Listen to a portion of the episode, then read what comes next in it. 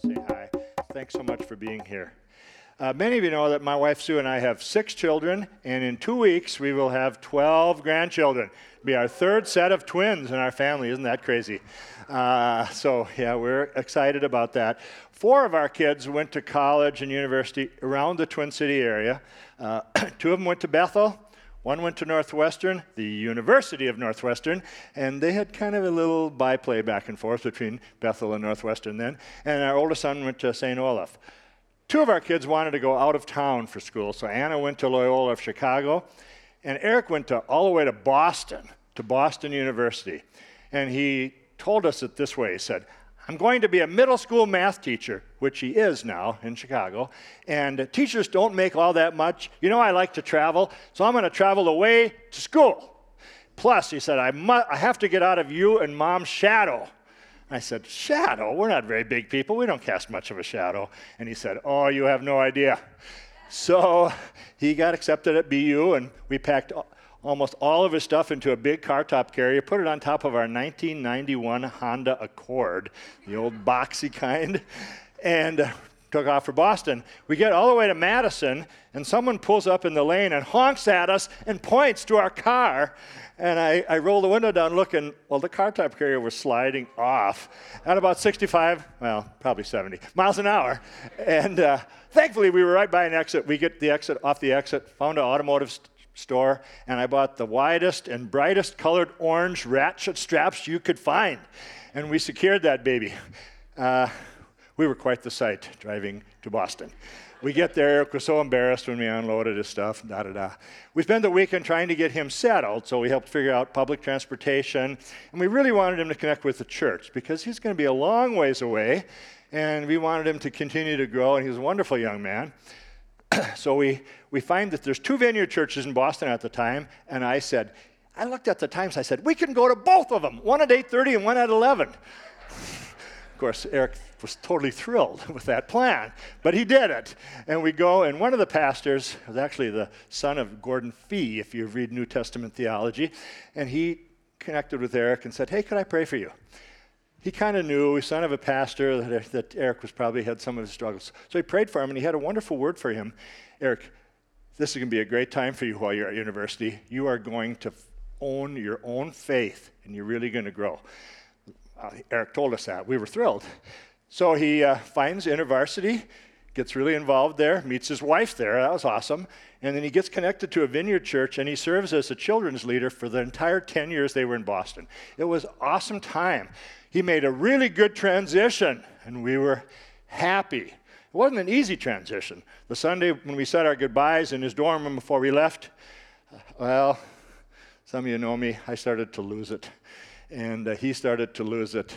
Finally, he says in his tears, Mom, get him out of here and go home. I have to start my life. I got all the way to the elevator before I started crying. Found out later Eric was crying in his room too. It wasn't an easy transition, but it was a good one, and we made it.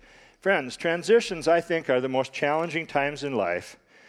But if they're done well, they can be the most growth producing times. Jesus spent his last hours helping his disciples make the biggest transition of their life. Today, I want to begin a new series of messages with you that we're calling Moving Forward. And during this Lenten season, which begins on Ash Wednesday. We'd really love to have you come and enjoy that with us. It's going to be a new experience for all of us. We'll be exploring Jesus' words to his disciples recorded in John chapter 13 to 17. Now, by this time, Jesus had finished his public teaching and ministry, and he pulled back to be with the first 12 that he'd called. Now, he spent all night in prayer to God on the mountain, getting the names of these people and calling them. They were really special to him. They'd been together for three years, they shared all kinds of experiences, and he wants to prepare them. So he says this, says this John says this in the, uh, John 13 Jesus knew that his hour had come to leave this world and return to his Father. He had loved his disciples during his ministry on earth, and now he loved them to the very end. We're going to continue to read that more in just a little bit. So Jesus was moving forward. He was going back to heaven to be with his Father after accomplishing everything his Father had given him to do. And now he was going to prepare his disciples because guess what? They were going to move forward too into a new phase of their life. They were going to continue the ministry of Jesus on earth. Jesus was going to die, rise from the dead, spend 40 days again teaching them, go back to heaven, send the Holy Spirit to them so they could continue with work. And guess what? You and I are called to continue that same work. That those, so these, these chapters aren't just for them, they're for us. We're going through a major transition here at Mercy Vineyard from uh, Jeff and Lake Hugh as founding pastors to me as interim lead pastor. And now we've just begun our search for our new long term lead pastor. And we'll be hearing a little bit more about that. In fact, I'll just mention two uh, in a couple weeks. Sunday, March 8 at 4 o'clock, we're going to have a meeting, and the same kind, exact same kind of meeting on, on Wednesday, the 11th. And the search team will be sharing some things. We want to hear from you questions, comments, thoughts, things that are important to you. And we want to pray together because we're in this together as a whole community, and we want community discernment. So it's a big transition for us as well. Uh, how can we move forward? Jesus moved forward, those first followers did. You and I are called to move forward into the wonderful future that God has called us to be a part of. All right, uh, this, this fall I was driving into work here and I was praying for us, and I just felt like God said, Why don't you look at John 13 to 17? Live in it, because you'll learn a lot about how to make a really good transition, because that's what I taught my gang. And I said, Well, if you did that, that probably would be smart for us to learn. So that's why we're doing this. So let's, let's look at the rest of, uh, back to John 13 here. Before the Passover celebration, Jesus knew, there's three things he knew you'll find out here. He knew that his hour had come to leave this world and return to his Father. He had loved his disciples during his ministry on earth, and now he loved them to the very end. It was time for supper, and the devil had already prompted Judas son of Simon Iscariot, to betray Jesus. Isn't it interesting? In that first verse, such a tremendously warm sense. Jesus loved his disciples during his entire time. He loved them to the end. All of a sudden, boom, the devil. Isn't that the way life works? You'll have this great stuff happening with God, but then sometimes you get boom. So it was happening to Jesus as well. Jesus knew that the Father had given him authority over everything, that he'd come from God, would return to God, so he got up from the table.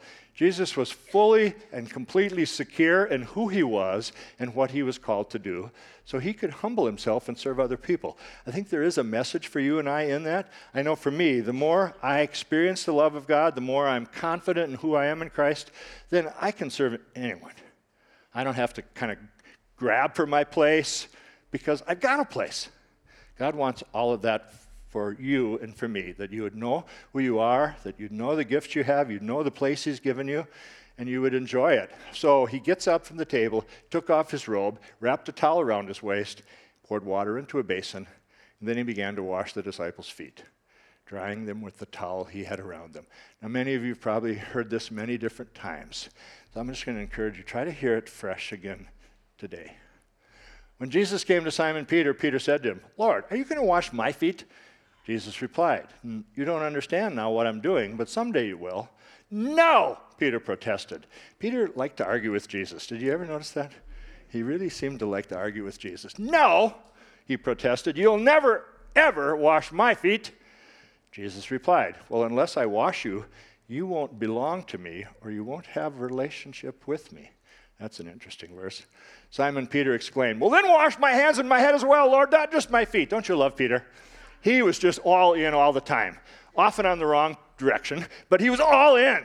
You never had to wonder, what does Peter think? Because Peter's going to tell you what he thinks, right? I'm so excited to meet Peter in heaven among many, many other people.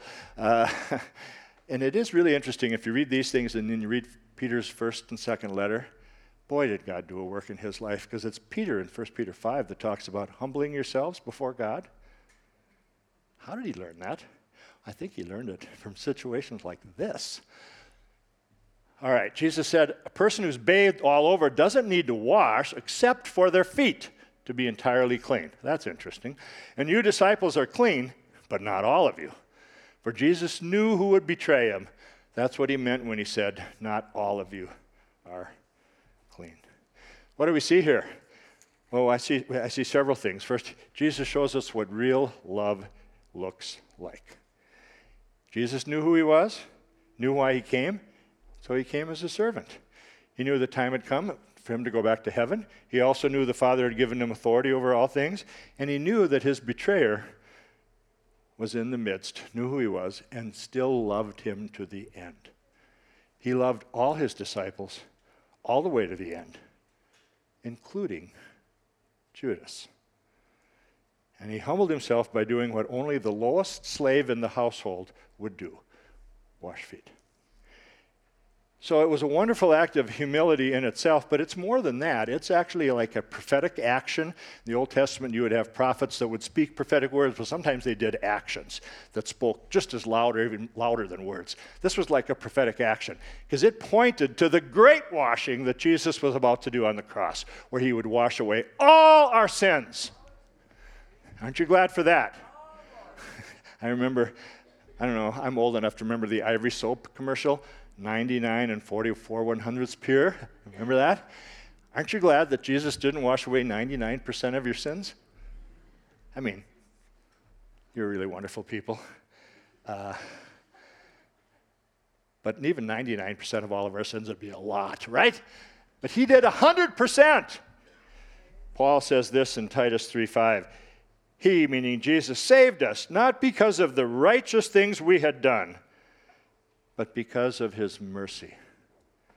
He washed away our sins, giving us a new birth and a new life through the Holy Spirit. Jesus came to wash away all our sins, to be thoroughly clean. I have a good friend, his name is Bob, he's with Jesus now. Uh, Bob was an alcoholic for about 50 years, and he had all the associated challenges with his alcoholism. He was not good to his family. Uh, he got free, Jesus freed him healed him, changed his life. Bob became a leader in our recovery ministry, and he would tell all of us, he'd say this to me regularly Jon, you don't clean yourself up before you go take a shower.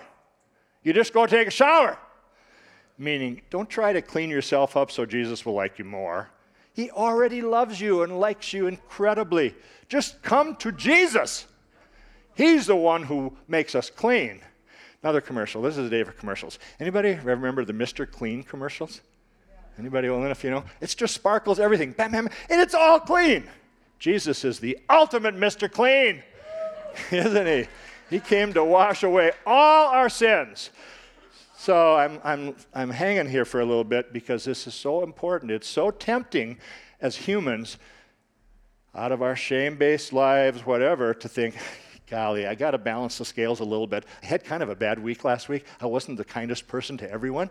So I'm going to I'm going to just ramp it up this week. I'm going to be super kind to everybody this week. You ever think that way?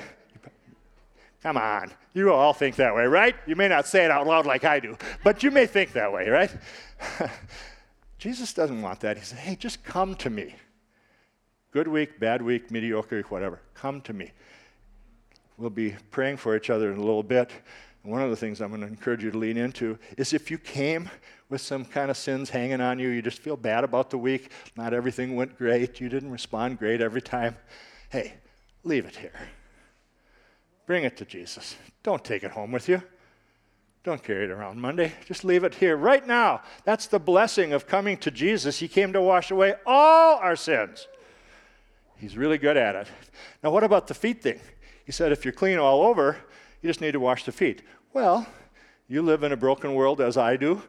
You're a broken person as I am on our way to being made whole. Guess what? We step in stuff. I mean, sometimes literally. but we step into relational stuff, right? That doesn't feel great. Sometimes hurts. People don't always treat us as well as we'd like. We step in stuff. So we need to get clean. Jesus has already done the big washing, but He's great. He will do the everyday washing too if we come. If we come. Learn to come. Learn to come. All right, verse 12. After washing their feet, he put on his robe again and he sat down and asked, Do you understand what I was doing?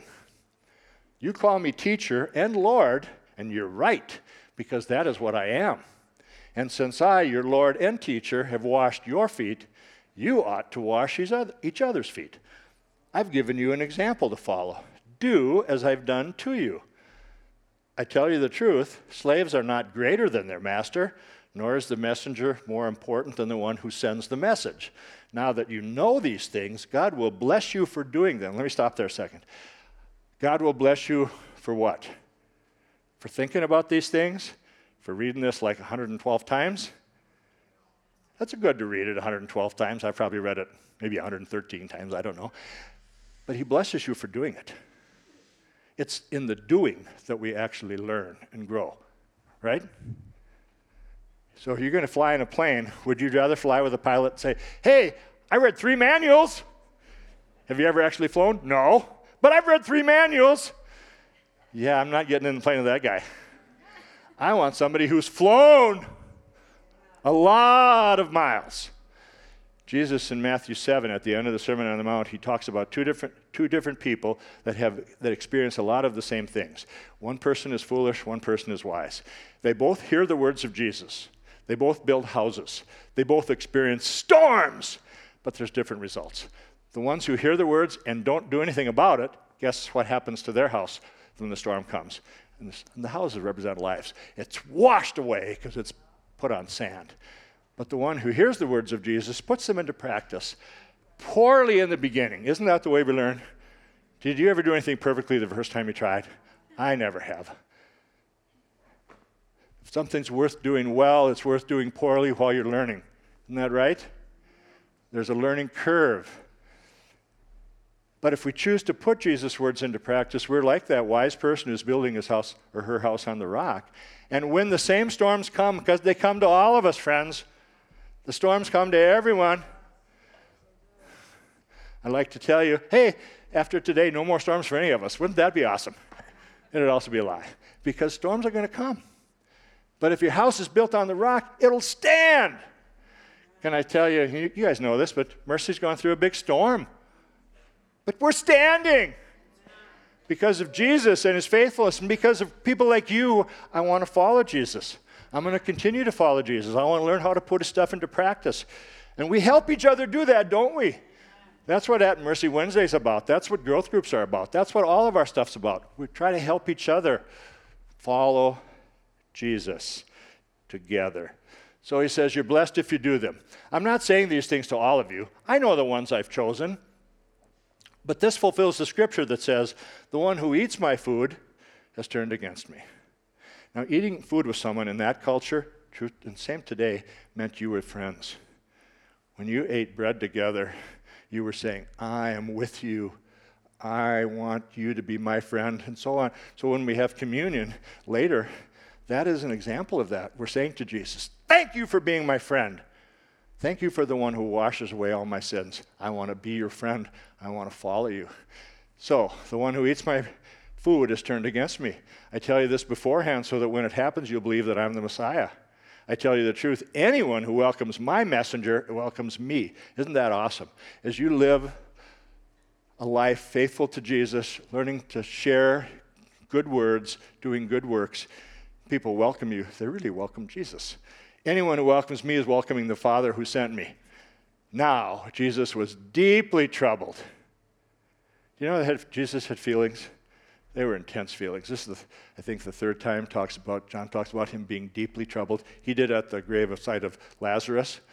I mean, he knew he was going to raise Lazarus from the dead, but he saw the devastation that death had done to Martha and Mary and their family, and he was deeply troubled. It's probably not even strong enough words. The Greek words are meant, I mean, really mean he was out of his mind, mad.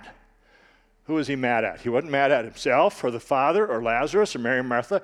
I think he was mad at death and the devil who had tricked us and brought death into the world. Now he's deeply troubled again. Because, you know, he's given, his, he's given himself to Judas for three years. He's loved Judas, he's taught Judas, he slept outdoors by Judas. He gave himself to all of them, including Judas. But now Judas is turning away, even though he knows that what Judas is doing is going to propel the fulfillment of him going to the cross, dying, and rising. He's still deeply troubled. And he exclaimed, I tell you the truth, one of you will betray me. Disciples looked at each other, wondering who, whom he could mean. And the disciple whom Jesus loved, this is sh- kind of shorthand for John, was sitting next to Jesus at the table. Now, you need a picture here, and if I'd have thought about it enough, I'd actually had a picture on the screen, but I'm going to try to paint one. Remember Da Vinci's The Last Supper, where they're all standing? That's a beautiful work of art, and it's totally inaccurate. It wasn't a straight table. It was a U-shaped table. That's what they ate at. And they would, they would, they would low table. They'd recline on couches. They'd kind of lay on their left arm, and they'd eat with their right hand, and their feet would be extended backwards. And so Jesus is at the, at the center of that U, the place of honor. Who's right next to him on his right side? It's the disciple Jesus loved. It's likely that Judas was on the left side. So John leans back because he could do that. They were all sitting, they were all kind of leaning in. So this is like an intimate dinner where you're leaning in toward people and hearing them. And so they're leaning in, and John could lean onto Jesus' chest and whisper in his ear. So he does that. The disciple Jesus loved was sitting next to Jesus at the table, and Simon Peter, you know, Peter's always in charge, right? Uh, motioned, hey, find out who he's talking about. I'm sure Peter is quite hoping that it's not me. Anyway, so that disciple leaned over to Jesus and asked, Lord, who is it?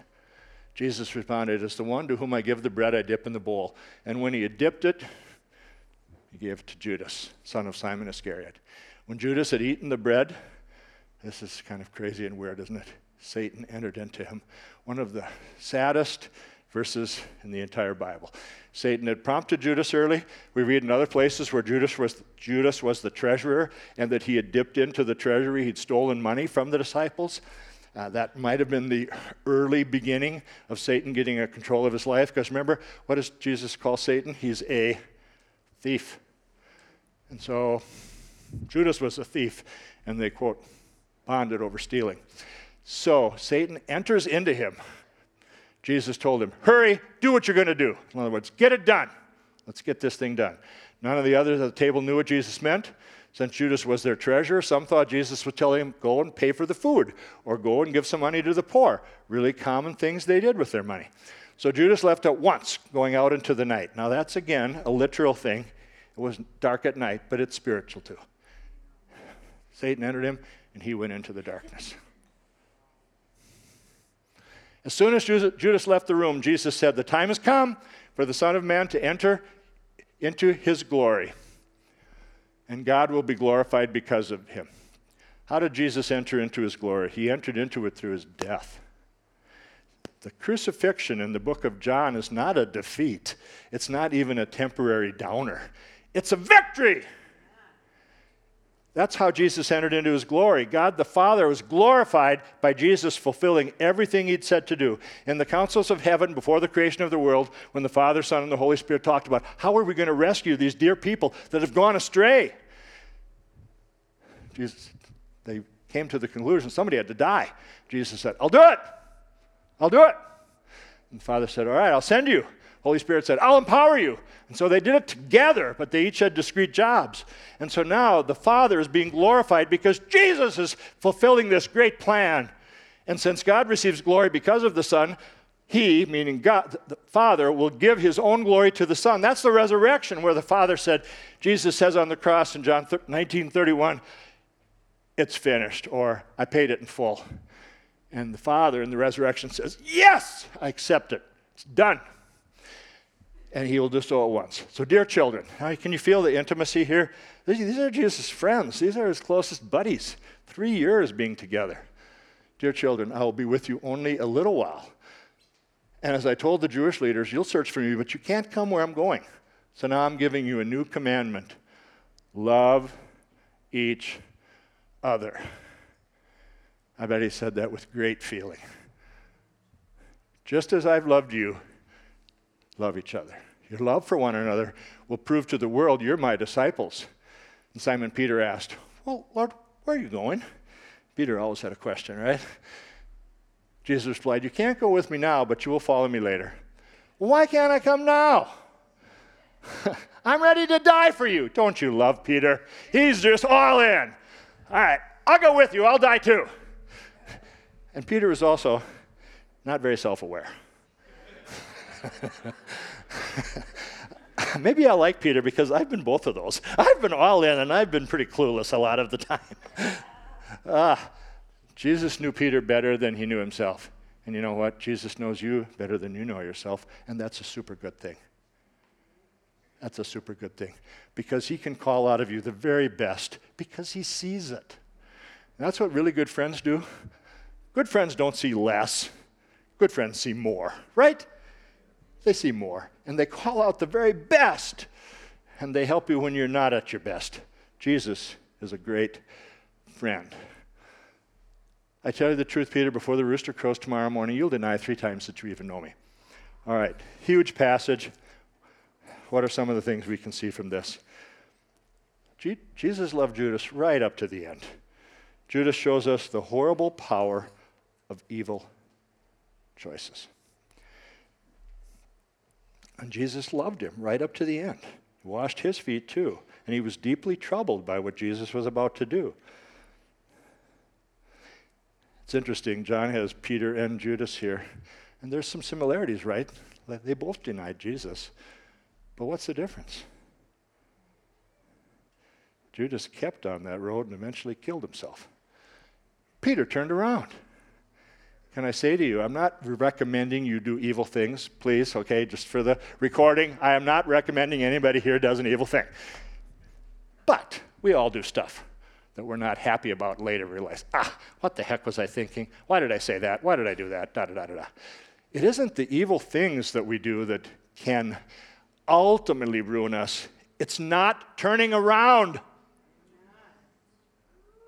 One of the things that Sue and I have tried, and I think been fruitful with with our own kids, is talking to them how important it is to learn to turn around. We call it in the Bible repenting It means turning around. If you're going the wrong way, my dad used to tell me this all the time Jon, if you're going the wrong way, accelerating is not going to help you. he was so right. I still did accelerate at times in the wrong direction, but thankfully, Jesus broke in and he turned me around. And he wants to turn us around. And so, yeah, this is part of the getting your feet clean too. Oh, Lord, I'm sorry. I'm so sorry. I was rude. I was harsh. I spoke before I was thinking. I am so sorry. I'll go to the person if, if I've done that out loud to somebody and say, I'm really sorry. That was a rude thing to say. Would you please forgive me? And hopefully they'll say yes, and we'll start over and build a better relationship. That's turning around. Peter turned around. I encourage you be one who turns around as quickly as you can when you realize, ah, this is the wrong direction. This isn't what God wants. I'm going to turn around. Or at least slow down so you can make a turn, okay? Jesus loved Judas right up to the end. Jesus knows what it's like to be betrayed by a close friend, and he can help you if you've been betrayed by a close friend. First thing, let Jesus wash your sins. Second thing, we all need to learn how to deal with betrayal. Because I'm just telling you, friends, a long time. If you follow Jesus, Jesus was betrayed, and so will you. It just happens. We uh, was one year when I, at River Heights where I think I was depressed the entire year. You know, I wasn't very self-aware. Admit it, I didn't know it. I just thought my whole life sucked almost every day. Now I still could preach. I love preaching. I still could teach. I was I could pray with other people. I just couldn't pray for myself. I felt like it was just dark. I don't know what to do. This was back in the in the wall days when you answered phones, and we didn't have a big staff, so I was in the office more often. Phone would ring, and I would fight to actually answer it because I thought, I can't take another problem. I just can't do it. Thankfully, I had good friends. Now, why was that the case? Well, I had four really close friends leave the church right in, the, in a short period of time. Two of them left really well. They moved away. They thanked us for everything we'd done, da da da da da. Two left, I would say, from my experience, badly. And they left saying some things that I thought were not really true about Sue and I, and they were really hurtful. And Satan put power on their words and really disabled me in many ways. I felt betrayed. And I didn't know what to do. I knew I shouldn't hold grudges. I knew I shouldn't go back at them. So I did forgive and I did bless but it just knocked the wind out of me. Speaking of the wind, I need to find a way to stop this timer. All right, and then I'm gonna I'm gonna bring this to a close. That's my alert. All right. I have to set it early because I know I always go over a couple minutes. anyway, that's a little trick. You can use it if you want. anyway, uh, where am I here? Uh, so I know what it feels like on the inside. Now, I, I've because I had good friends that actually one of them came to me and kind of looked me in the eye and took my shoulders so I wouldn't run away and said, How are you? And I said, How the heck do I know who I am? I don't know. Uh, well, you don't seem like yourself. What do you mean? Well, you're like right now, you're a little sharp and short and harsh, and you're not normally that way when you're at your best. And I just cried, and I kind of fell into that, it was a guy, fell into his shoulders, and I just cried for a while. I said, I don't know what to do. And he said, Jesus will help you, I'll help you. We'll get through this. And we did. I just want to tell you, friends, living in a broken world following Jesus, if you haven't already experienced something like what I'm talking about, just saying you will. So, what can you do? This is the second big thing today. One, let Jesus wash your sins away. Two, deal with people that hurt you, betray you in a way that you find freedom. How do you do that? Well, first of all, you forgive. You choose to let it, you choose to forgive. You choose to let God be the judge and you choose to bless. And Jesus will bring freedom to your lives. Now, it's not magic. I'm not saying it's instant. I'm not saying immediately you'll feel all great and better and completely revived, but you'll be on the right road. You'll be on the road to experiencing freedom and blessing. Forgiveness is like keeping the wound clean while it's healing.